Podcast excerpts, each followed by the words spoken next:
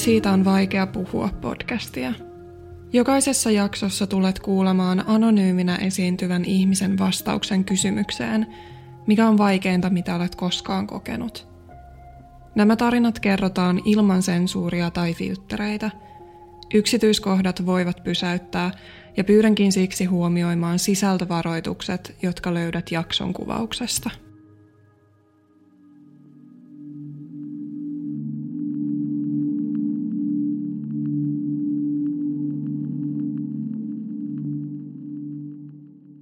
Silloin kun mun vanhemmat tapas ja silloin kun ne oli semmoisia vähän päälle parikymppisiä, niin silloin tietysti asiaan kuuluu se, että juhlitaan paljon sen ikäisenä, kun opiskellaan ja muuta, mutta silloin jo mun isän ystävät varoitteli mun äitiä, että mun isä juo liikaa juhliessaan ja se ei oikein pysty sitä lopettamaan ajoissa ja silloin kun kannattaisi. No, mun vanhemmat olisi tosi rakastuneita ja ne halusi hirveästi perustaa perheen ja meni sitten naimisiin. Ne itse asiassa asu ensin vähän aikaa yhdessä, mikä oli siihen aikaan aika niin kuin epätavallista, että siihen aikaan vielä yleensä mentiin naimisiin ja sitten vasta muutettiin yhteen. Ja ne tosiaan halusi halus hirveästi lapsia. Ja koko sen oikeastaan ajan, kun ne oli naimisissa, ennen kuin ne sitten lapsia sai, niin mun isä joi. Ne paljon kävi ulkon syömässä ja paljon juhli, mutta sitten jossain vaiheessa se meni siihen, että mun isä joi salaa. Eli se on oikeastaan se alkoholismin varmaan vaikeiten hoidettava muoto, on se, että ihminen ei juo muiden edessä ja juo paljon, vaan se, että sen lisäksi, että vaikka sitä alkoholia on tarjolla siinä vaikka, kun ollaan kylässä tai on vieraita, niin sen lisäksi on jossain se oma salapullo, mistä täytyy sitten käydä juomassa lisää. Se tietysti tosi paljon varjosti, varjosti sitä mun vanhempien avioliittoa. Sitten kun ne sai mun veljen, sitten se joksikin aikaa rauhoittu se tilanne vähän mutta mun veli ei ollut edes vuoden ikäinen, kun mun äiti oli silloin miettinyt, että se lähtee nyt siitä avioliitosta, että se ei halua sitä juomista enää katsoa. Ja sitten kävi kuitenkin niin, että sitten reilu kaksi vuotta myöhemmin mun äiti ei sitten ollut lähtenyt, vaan olivat päättäneet pysyä yhdessä. Se juominen ei missään vaiheessa niin kuin loppunut että siinä saattoi joskus olla vaiheita, jolloin se oli vähäisempää, mutta silloin kun se on sellaista, että ihminen juo salaa, niin se ei oikeastaan pysty olla juomatta. Et toki siinä on semmoista, että kun on töitä ja muuta, niin sitten se pitää sitä jollain tavalla kasassa sitä asiaa. Hirveän niin kuin pienenä sitä jo tajus, että tässä on jotain tosi isosti vialla tässä jutussa. Että, että se ei ole niin kuin, se, se ei ole normaalia se, että kun kaikki muut pystyy olemaan, olemaan juomatta, niin se ei pysty. Mä muistan semmoisen tilanteen, että me seistiin meidän keittiössä ja minä ja mun veli seistiin, me oltiin sen verran pieniä vielä, että me seistiin tuoleilla – tiskipöydän vieressä ja kaadettiin kaljapulloista kaljaa sinne viemäriin ja meidän äiti oli siinä vieressä. Ja sitten mä muistan sen, että mun isä tuli kotiin ja se tuli siihen keittiön ovelle ja rupesi huutamaan. Ja siinä vaiheessa sen niin kuin tajus, että tämä ei niin että ei olekaan mikään hauska juttu, sitä rupesi sitä omaa vanhempaa säälimään. Ja oikeastaan mikään ei ole hirveämpää kuin se, että sä säälit sun omaa vanhempaa. Ja se, että, että sitä alkoholismiahan piti piilotella ja sit, siis piti valehdella, koska häpesi sitä niin paljon. Ja jos mä niin kuin mietin sitä, että Mulla on kotona niin paha olla, että mä oon ollut kymmenenvuotias, kun mä oon seissy meidän yläkerran kylpyhuoneessa peilin edessä ja ajatellut, että mä haluan kuolla. Ja nyt jos mä ajattelen sitä, kun mä oon itse äiti, niin, ja omaa tytärtä kymmenenvuotiaana, niin kymmenenvuotiashan on, niin kuin, kymmenenvuotias on vielä aika pieni lapsi. Ja se, että sitä ajattelee tuommoisia asioita silloin, niin ei voi kyllä sanoa, että sulla on silloin enää tavallaan niin kuin lapsuutta. Mun isähän oli aivan ihana ihminen. Siis se oli tosi, tosi hauska, tosi sosiaalinen. Se pystyi puhumaan ihan kenen kanssa tahansa, ihan mistä tahansa. Se ei ujostanut ketään eikä mitään tilannetta. Se oli, se oli aika semmoinen niin kuin seikkailija. Et tosi lahjakas sosiaalisesti. Se oli ihan mielettömän hyvä piirtämään ja kirjoittamaan. Laulaa se ei osannut yhtään. mutta, mutta siinä oli niin paljon niin sellaisia hyviä piirteitä. Ja just se, että et, et kaikki piti siitä. Mutta, mutta silloin, silloin kun se joi, niin se oli kyllä, se oli tosi ilkeä. Ja se sääli niin paljon itseään, että kun sitä aina ajatellaan, että silloin kun ihmisellä on lapsia, niin ne lapset on sen tärkein asia. Mutta kyllä se niin on, että silloin kun ihmisellä on paha päihderiippuvuus, niin ne päihteet menee kyllä. Ja tässä tapauksessa siis alkoholi, niin ihan kaiken muun edelle, mitä vaan voi olla.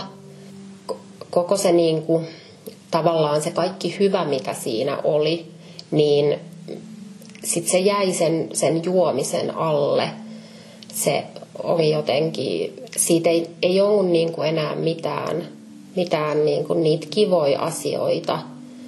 Se, se vaan niin kuin lisääntyi ja lisääntyi vuosien myötä se juominen. Ei, ei niin kuin, se, mä en muista siitä lähtien, kun mä, oon, mä muistan niin kuin selkeästi taaksepäin, niin mä en muista semmoista vaihetta – omasta lapsuudesta, että se ei olisi juonut. Sitten mun isä menetti työnsä, joka oli ollut sille todella tärkeää. Sen jälkeen niin se alamäki oli tosi, tosi jyrkkä, koska ei ollut mitään semmoista niin kuin syytä enää aamuisin nousta ja olla juomatta. Ja kyllähän sitä tietysti toivoisi, että se perhe olisi ollut se syy, mutta se mitä ihmiset ei läheskään kaikki ymmärrä on se, että alkoholismihan on sairaus. Kukaan ei halua olla alkoholisti. Se ei ole oma valinta olla juoda ja pilata sillä elämäänsä, vaan se on sairaus. Ja se, että sitä sairautta lähtee hoitamaan, niin kaikki ei vaan siihen yksinkertaisesti pysty. Viimeiset vuodet, mitä mun vanhemmat oli naimisissa, niin mä en muista niitä minkään muunlaista kommunikaatiota kuin tappelua. Et nyt itse aikuisen myöhemmin tajunnut sen, että kuinka pettynyt mun äiti on ollut varmasti sen omaan elämään ja siihen omaan avioliittoon – ja ihminenhän on just niin tyhmä, että sä uskot silloin nuorena, että kyllä mä ton muutan ja kun me perustetaan perhe, niin kyllä, kyllä tämä tilanne tästä muuttuu. Ja varmasti siinä on ollut lukuisia tilanteita, jolloin on luvattu sitä muutosta, mutta sitä ei vaan koskaan tapahtunut. Jotenkin sitten kun mun isä, mä muistan sen, kun mun isä menetti työnsä, niin mulla on jotain semmoisia tosi kurjia muistoja, mitä on tapahtunut. Mä muistan, että mä tulin koulusta kotiin, eli siis on ollut niin kuin iltapäivä tai keskellä päivää. Ja se oli kotona siinä eteisessä ja se oli niin kännissä, että se ei niin kuin pystyssä meinannut pysyä. Ja mä sitten sanoin sinne, että mene yläkertaan nukkumaan. Ja mä muistan sen, että se käveli portaita ylös niin, että mä olin sen takana. Ja mä oon ollut varmaan ehkä 11-12-vuotias. Ja mä muistan, että mä mietin koko ajan, että jos se kaatuu, kun se oli niin, niin kännissä, että jos se kaatuu tästä mun päälle, niin tässä käy tosi huonosti, koska mä en pysty sitä pystyssä pitämään, kun se on kuitenkin aikuinen mies. Sitten se aina sanoi mulle, että, että mennään, mennään niin kuin ottamaan päiväunet. Varmaan siksi, koska siinä oli huono olo ja se oli itse humalassa. Ja sitten kun mun äiti tuli töistä kotiin myöhemmin, niin se suuttu siitä, että, että minkä takia sä niin kuin vaan makaat ja nukut täällä – niin sitten se oli tosi kätevää sanoa, että ei, ei, että kun että en mä, kun Maaria halusi mennä päiväuningen, niin mä menin sen kanssa. Että et niin kun, tajunnut myöhemmin, että se siinä tavalla tietyllä tavalla niin käytti sitä hyväksi sitä tilannetta, että et niin kun, en se minä, minä ollut, vaan, vaan se oli se lapsi. Kun ongelmahan siinä oli se, että kun sehän ei itse myöntänyt sitä, että, että kun se sanoi, että sä oot aivan siis humalassa, niin se vaan väitti ihan kirkkain silmin, että mä en ole juonut yhtään mitään. Ja sitten kun sitä tavallaan siitä yritti saada kiinni, siitä juomisesta, niin se rupesi kyllä haukkumaan sitten aika törkeästi. Että välillä mä niinku, mä kyllä, kyllä mun käy niinku sääli sitä tyttöä, joka, joka niissä tilanteissa oli. Et en mä jotenkin, mä en niinku osaa tietyllä tavalla, jotenkin tuntuu välillä, että ne olisi tapahtunut jollekin ulkopuoliselle ihmiselle. Mulla oikeastaan semmoinen päällimmäinen tunne koko omasta lapsuudesta ja just varsinkin, varsinkin niistä viimeisistä vuosista, kun mun vanhemmat vielä oli naimisissa, niin on sellainen pohjaton yksinäisyys – kyllä ne riidat oli tosi pahoja, mitä ei todellakaan pitäisi niin kuin lapsen esimerkiksi kuulla.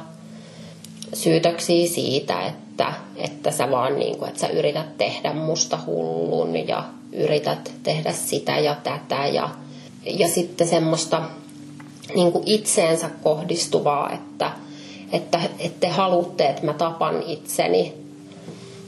Että vaan niin kuin kaikki vihaatte mua täällä ja kukaan ei auta eikä tue mua millään tavalla.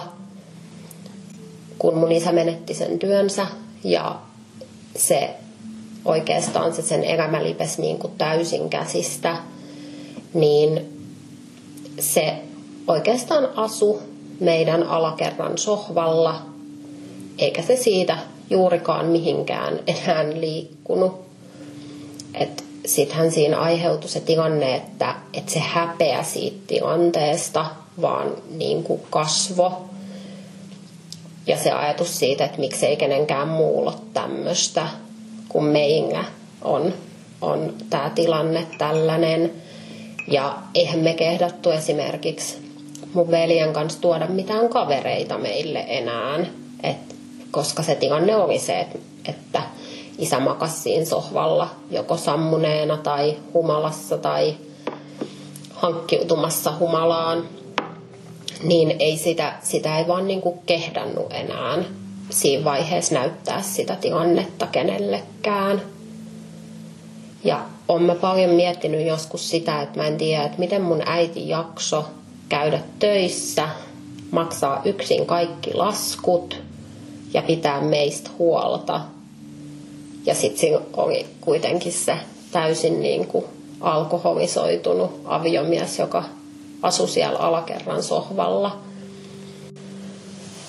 Varmaan niin kuin yksinäisin olo on ollut silloin lapsena, kun on nähnyt, miten muilla on niin sanotusti normaalit ja hyvät isät.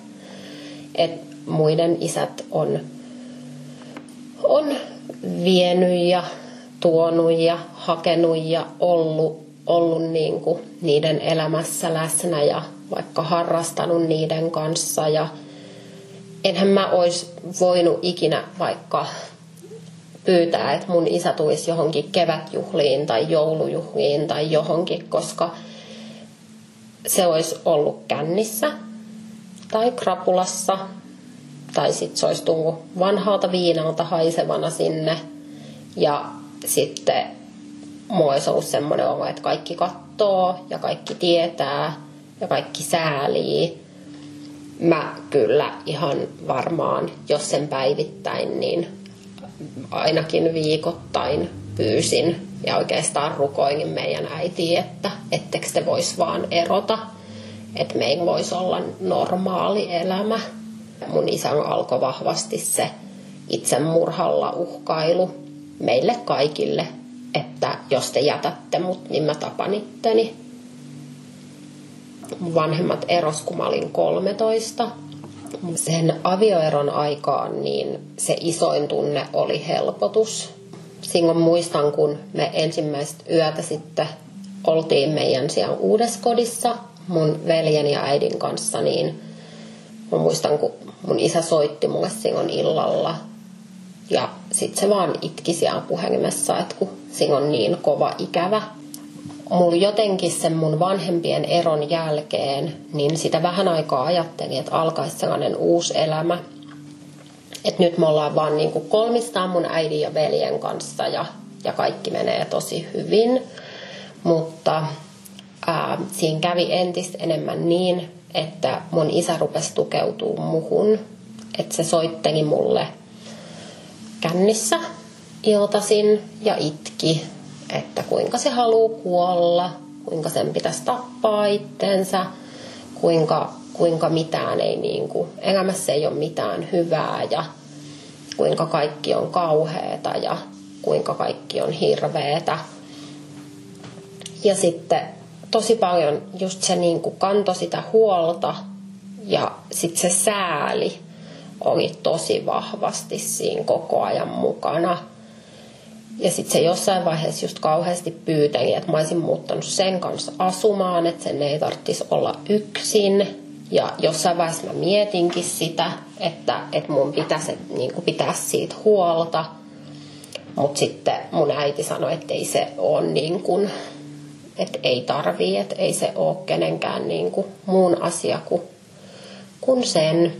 Siinä tuli semmoinen parempi vaihe, koska mun isä meni sit, se myönsi sen alkoholismin ja se meni hoitoon.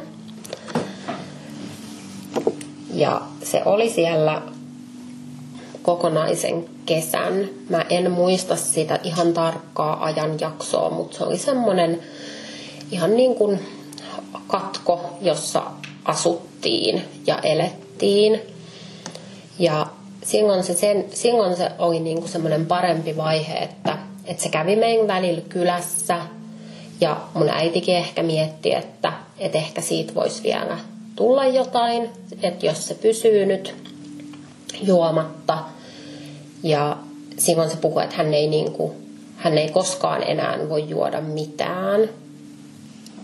Siinä vaiheessa, kun mun isä meni sinne hoitoon, niin mä olin tosi helpottunut tietenkin. Ja halusin uskoa siihen, että nyt tästä alkaa, alkaa sen niin kuin uusi loppuelämä ja varsinkin koska se oli tosi sitoutunut siihen hoitoon ja se puhui niin paljon siitä, että kuinka hän ei voi koskaan enää juoda ja, ja muuta ja niin ajattelin, että oikeasti, että nyt se on tajunnut ne asiat, että ei, ei, niin kuin, ei yhtään mitään, koska sitten se lähtee heti käsistä se juominen.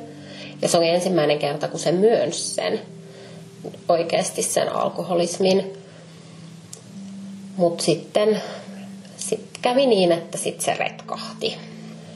Ja sitten kun se retkahti juomaan, niin kyllä se, niinku, se pettymyksen tunne oli, oli kyllä jotain niin sanoin kuvaamatonta se meni, meni niin, että ensin se sanoi, että hän voi, kyllä hän voi ottaa niin kuin yhden oluen. Ja sitten huomasi, että sitten niitä rupesi taas tulemaan niitä, niitä kännisiä puheluita ja huomasi, että ei se ole, ei se ole päässyt yli. Ja sitten mä muistan kerran, kun se soitti ja se oli tosi huonossa kunnossa ja sitten mä kysyin, että miten sä oot, niin kuin, miten sä oot jotenkin mennyt noin huonoon kuntoon ja sitten se just kertoi, että se oli käynyt tuosta Hietsun torilta ostamassa jotain venäläisiltä jotka siinä oli ollut myymässä pimeät viinaa, niin sitä se on juonut neljä päivää putkeen. Niin kyllähän siitä aika huonoon kuntoon menee, kun tollasta tekee. Ja sitten se oli oikeastaan monta vuotta semmoista, että se vähän niin kuin välillä se oli ehkä vähän paremmassa kunnossa ja sitten taas huonommassa kunnossa ja sitten taas paremmassa ja mä jossain vaiheessa sanoisin, että jos sä tuut niin kuin meille, niin sä et voi tulla silloin, kun sä oot juonut. Et sit jos sä tuut vaikka jouluksi tai muuta, niin sä et voi juoda tai sit sä et voi tulla ollenkaan. Sitten ne humalaiset puhelut alkoi. Mä en osaa sanoa tarkkaan, kuin usein niitä tuli, mutta oli se kyllä aika semmoista jatkuvaa. Ja sitten siinä tuli mukaan myös semmoinen huoli, että sitten jos se ei soittanutkaan, eikä sitä saanut kiinni, niin mietti, että onko jotain sattunut, missä se on, mitä se tekee. Ei, et, ei tiedä, että sehän asuu yksin, että mitä jos siinä niin kuin on, on käynyt jotain, jos on kännissä kaatunut, lyönyt päänsä. Muistan, että joskus mietin sitä, että että mitä jos se vaikka niin kuin löytyy tuot jostain hirveässä kunnossa ja sen vaikka poliisit vie putkaan, että ihan hirveä ajatus sekin ja se oli rankkaa silloin kun se soitti, mutta sitten jos siitä ei kuulunut mitään, niin sekin oli rankkaa, koska koko ajan mietti, että missäköhän se menee ja onkohan siinä asiat hyvin. Semmoinen asia, mistä en tosiaan ole erityisen ylpeä, niin muistan ainakin muutamia semmoisia kertoja niiden puheluiden aikana, kun mä sanoin, että, että jos sä koko ajan uhkailet sillä, että sä tapat itses, niin ehkä se, ehkä se olisi parempi vaan, että sä sitten teet sen. Että jos sä kerta uhka, oot uhkaillut sinne jo niin kuin vuosia meitä kaikkia, et ehkä, ehkä se olisi sitten parempi ratkaisu kaikille muistaakseni sitten vastaus oli vaan, että selvä, hyvä on, mä sitten teen sen, että kun te kaikki vihaatte mua.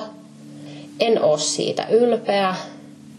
Olin vaan niin väsynyt siihen tilanteeseen ja siihen huolehtimiseen, että et piti, piti niin kuin murehtia ja huolehtia tietyllä tavalla kuin pienestä lapsesta – että osat kääntyi niin kuin, osat oli kääntynyt aivan täysin päälailleen. Kun jossain vaiheessa sitä vaan väsyy itsekin siihen, niin kuin, siihen empatiaan ja siihen, että, että sitä tulee vihaseksi. Mä en muista, että mä olisin lapsen ollut vihanen, mutta mitä vanhemmaksi mä tulin, niin sitä, sitä vihasemmaksi mä kyllä sit jossain vaiheessa muutuin. Että mä en pystynyt repäsee itteeni irti siitä tilanteesta, toisin kuin esimerkiksi mun isoveli, joka sitten vaan siis ilmoitti, että hänen on turha soitella, hänen, hän on turha yrittää nähdä, että hän ei niin kuin enää tähän hommaan lähde mukaan. Mun isän oli sitten sellaisia ihan, niin kuin, ihan terveydellisiä ongelmia niin, että se joutui tuommoiseen siis lonkkaleikkaukseen. Ja sitten se leikkaus, kun se oli tota, niin kuin sen piti olla ohi, niin mä soitin sitten sinne sairaalaan ja tota, sieltä vastattiin, että se leikkaus on edelleen kesken.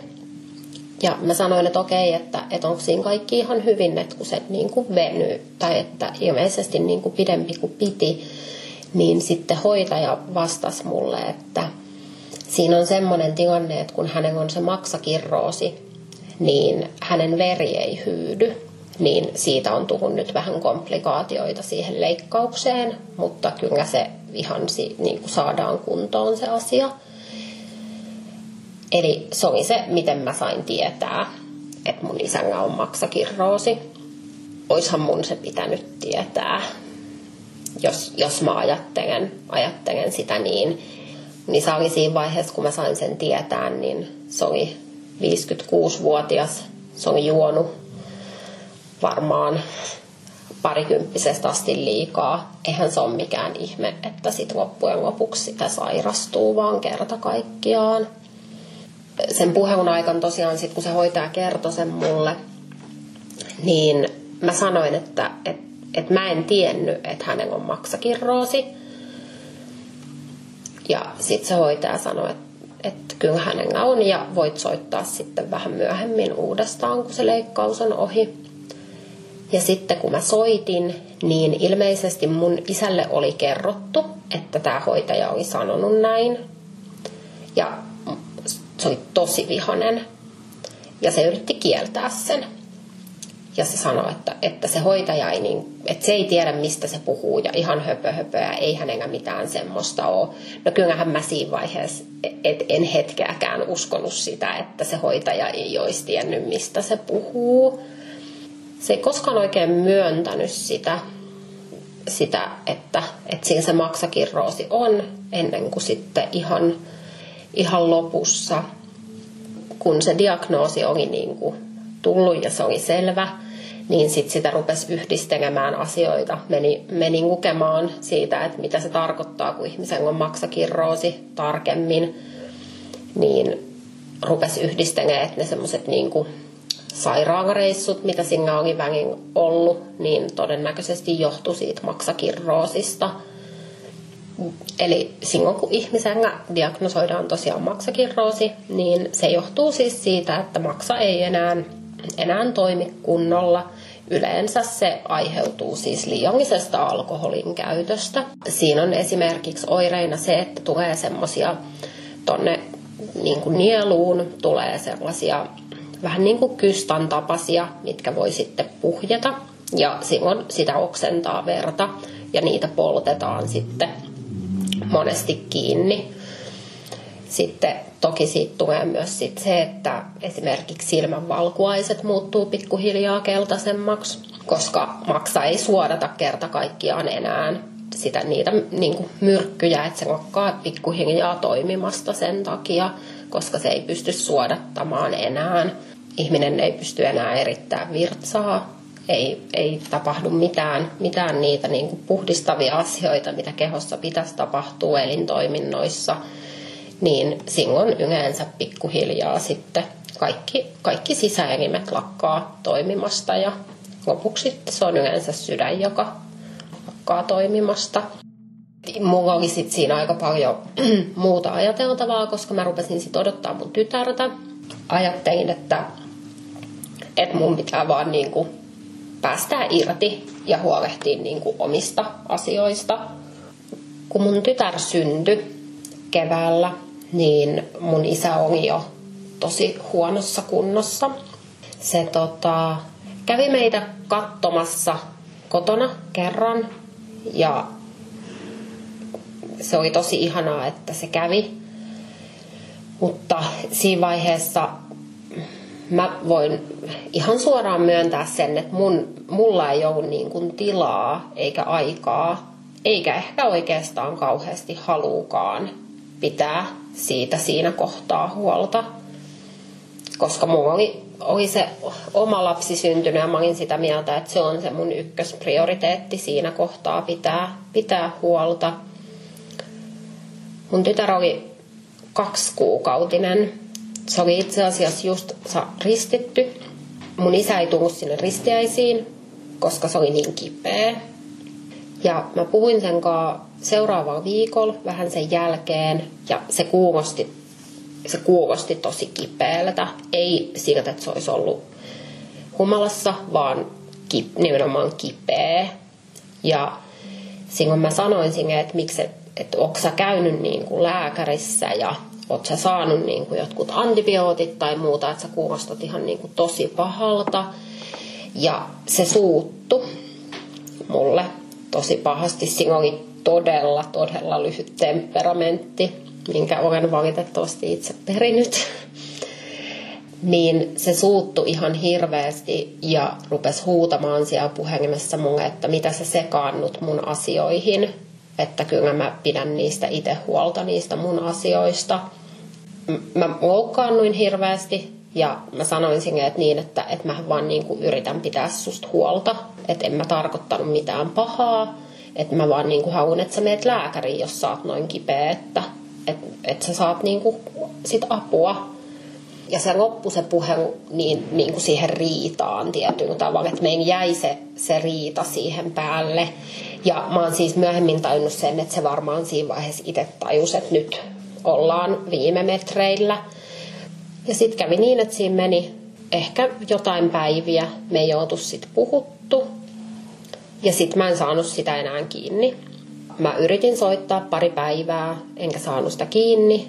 Ja sitten tota, sitten mä soitin tai mun setä soitti mulle, en muista kummin päin se meni, joka ei myöskään saanut sitä kiinni. Ja sitten me mietittiin, että no mitä, mitä tehdään. Ja sitten me mietittiin sitä, että onkohan sinne sattunut jotain siellä kotona. Ja mun setä sanoi, että jo, että hän menee sinne. Ja mä olin siitä tosi iloinen, että se tarjoutui menemään, koska me varmasti molemmat siinä kohtaa ajateltiin sitä tilannetta, että jos, jos se on esimerkiksi kuollut sinne kotiin, että se oli molemmat, me ajateltiin, että mä en ole se, joka joutuu sinne sitten menemään. Ja sitten mun, tota, mun setä meni sinne ja siellä oli sitten lappu, että olen sairaalassa – ja mä muistan sen, että mä näin sen lapun sit myöhemmin siellä asunnossa. Ja mun isä oli aina niin kuin poikkeuksellisen kaunis ja semmoinen tosi hyvä käsiala, mitä, mitä aina ihaili. Ja se lappu oli semmoisilla niin kuin tikkukirjaimilla, mistä hädin tuskin sai selvää. Niin se oli jotenkin se oli tosi, tosi jotenkin shokki silloin, kun sen lapun sitten näki siellä. Me tosiaan soitettiin sitten sit sairaalaan ja, ja saatiin tietää, että hänet oli sitten viety tuohon tohon meikkuun ja mä puhuin sitten seuraavan päivänä mun isän kanssa ja se oli tosi väsynyt eikä kauheasti jaksanut puhua, mutta se vaan sanoi, että joo, että että, kyllä, että ne nyt hoitaa mua täällä ja kiitos kun soitit. Ja mä sanoin, että mä tuun käymään ja se sanoi, että joo kiva, että tuu. Ja sitten seuraavan päivänä ne soitti sieltä sairaalasta ja sanoi, että nyt on semmoinen tilanne, että hän ei tuu täältä enää kotiin. Että, että me ei voida tehdä enää mitään. Ja taas siinäkin tilanteessa, vaikka, vaikka sen ei olisi pitänyt tulla niin yllätyksenä, niin se tuli. Mä menin sitten sinne sairaalaan ja mun isällä oli tommonen niin kuin happimaski kasvoilla, että sai, sai lisähappea. Ja se otti sen maskin pois ja kun se näki, että mä tulin sinne ja silloin se oli vielä tosiaan tajuissaan. Ja se sanoi mulle, että joo, että tämä, tämä on mun oma moka. Mä oon ajatellut sitä, että se on varmaan pelännyt niin paljon. Ja sitä, että, että mä en, en mä usko, että se halusi kuolla. Mutta, mutta mä luulen, että siinä vaiheessa, kun se sai sen maksakirroosidiagnoosin, niin siinä vaiheessa se viimeistään luovutti tietyllä tavalla. Ja se, että, että kuinka paljon sitä on pelottanut olla, olla vaikka kotona yksin ja millaisia kipuja silloin on ollut. Niin kuin, kuinka paljon se on kärsinyt ihan niin kuin henkisesti ja fyysisesti. Sen takia mä en esimerkiksi en halua halua olla vihanen tai ajatella jotenkin ajatella siitä pahaa tai mistään siitä, mitä tapahtui pahaa, koska mä tiedän, että se on kärsinyt aivan hirvittävästi. Se on niin kuin, siis hirveätä tuhlausta. Että kaikki, kaikki ne hyvät asiat ja kaikki mitä oli. Ja sitten ne vaan niin kuin ton takia meni hukkaan aika nopeasti. Sitten siitä meni tajuttomaksi. Puhuin lääkärin kanssa siellä ja lääkäri sanoi, että, että, että kaikki, niin kuin, kaikki sisäelimet, kaikki elintoiminnot rupeaa pikkuhiljaa antaa periksi. Että tässä vaiheessa me hoidetaan vaan, vaan niin kuin niitä kipuja. Siinä meni, meni pari päivää sitten, mutta ja mä kävin siellä ja puhuin mun isänne, mun äiti tuli mukaan. Ja mulle oli esimerkiksi tärkeä sanoa se, vaikka mä en tiedä kuuliko se, oli se, että mä annan anteeksi. Ja anna anteeksi mulle, että, että jos mä en ole, jos mä ois, olisin voinut tehdä jotain enemmän tai jotain toisin. Sitten se, kun me oltiin siellä sairaalassa sitten muistaakseni kolmanten iltana, mun äiti oli siellä mun kanssa ja meillä oli vähän semmoinen olo, että, että pitäisikö meidän jäädä sinne. Niin no, mullakin oli pieni vauva, josta kyllä puoliso piti tosi hyvää huolta. Ja olin sanonut sinne sairaalaan, että soittakaa heti, jos jotain tapahtuu. Sitten me lähdettiin kotiin. Ja sitten neljällä työllä mä heräsin siihen, että puhelin soi. Kyllähän mä tajusin heti, kun mä heräsin siihen puhelimen soittoon, että mistä on kyse. Ja siellä hoitaja soitti ja sanoi, että hän on kuollut. Se on jännä, miten ihminen toimii tuommoisessa tilanteessa. Mä vastasin sille hoitajalle, että okei, okay, kiitos tosi paljon kun soitit. Moikka. Mua ei itkettänyt yhtään siinä tilanteessa. Ei, ei, ei, niinku, ei tippaakaan. Ja ensimmäinen tietysti, kenen mä singon sit soitin aamulla, niin oli mun veli. Mun veli vastasi, että okei, okay, joo, no mun pitää nyt mennä töihin.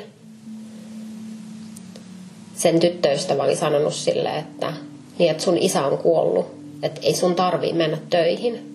Että sä voit soittaa töihin, että mä, että mä en tuu töihin tänään. Sitten mun veli tuli mun luokse. Me mentiin käymään siellä asunnolla, niin sen asunnolla. Se oli tosi rankkaa. Siellä oli se lappu, minkä se on jättänyt, että olen sairaalassa. Ja siellä oli aika paljon verta. Se oli oksentanut paljon verta. Se oli aika rankkaa nähdä se asunto ja sitten tuli kyllä se itkukin. Mä olin tosi vihanen. Mä olin, mä olin to, tietenkin surullinen, mutta mut ennen kaikkea tosi vihanen siitä. En, en kenenkään niinku ihmiselle, mutta siitä, että et hirveätä tuhlausta, niin siitä, että kuin turhaa se oli, niin, niin mä, mä olin tosi kiukkunen. Ja sitten sit Singon, kun sitä on tosi surunginen ja tosi kiukkunen, niin se ei ole mitään kovin kaunista katsottavaa.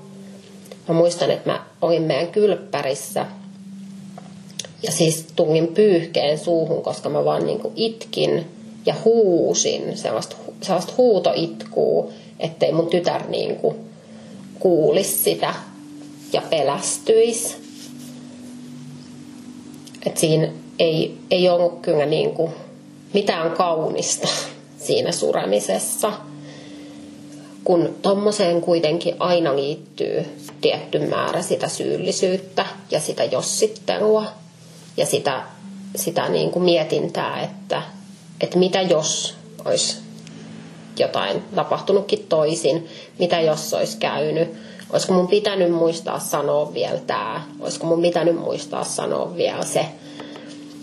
Et sen takia mä oon oikeastaan sen jälkeen aina sanonut, jos jongain on riitaa omien vanhempien kanssa, että ne kannattaa kyllä ne riidat yrittää sopia, koska sitä aika paljon katuu, jos niitä selvittämättömiä asioita jää ja sitten yhtäkkiä onkin myöhäistä. Jos ihmisten kanssa tulee puhe siitä, että mun isä on kuollut ja kysytään, että mihin se kuoli, niin edelleen mä saatan sanoa vaan, että mun isä oli sairas. Koska jos sä sanot ihmisille, että se kuoli maksakirroosiin, niin ihmiset välittömästi ottaa jonkunlaisen ennakkoasenteen ja kuvittelee sinun tietävänsä jotain siitä ihmisestä ja kuvittelee jollain tavalla. Ei varmasti kaikki, mutta monet voi ajatella, että niin on joku oikeus tuomita.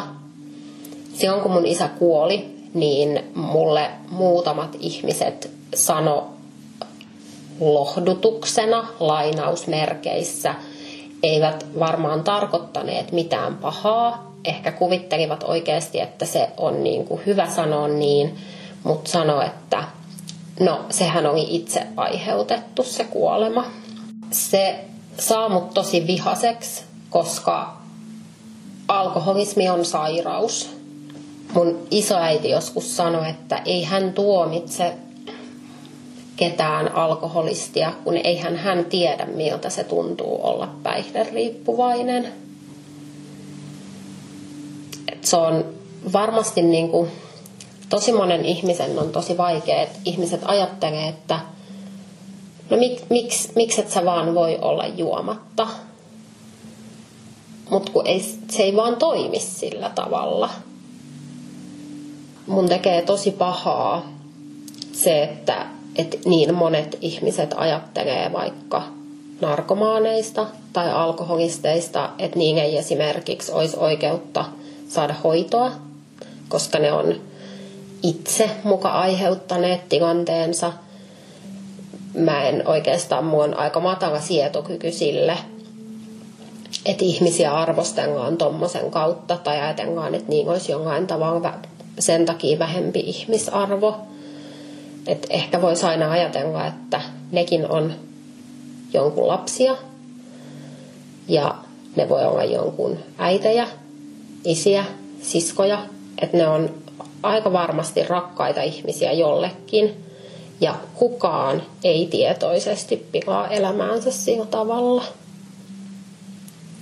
Niin nyt kun mä ajattelen mun isääni, kyllä mä ajattelen sitä ihmistä, joka se oli mun mielestä oikeasti ilman sitä alkoholia. Kyllä mä ajattelen, että se on se, on se oikea ihminen, kuka se oli, eikä se, millaiseksi se sairaus sen teki. Niitä huonoja asioita mä en enää, en, tai mä oon käsitellyt ne, ne huonot asiat. Mä oon esimerkiksi pystynyt antaa, niin kuin, antaa anteeksi ihan, niin kuin, ihan kaikille osapuolille, myös itselleni, mikä oli varmaan ihan kaikista vaikeinta antaa anteeksi. Se, että, että hyväksyy sen, että ei voinut tehdä mitään, mitään toisin.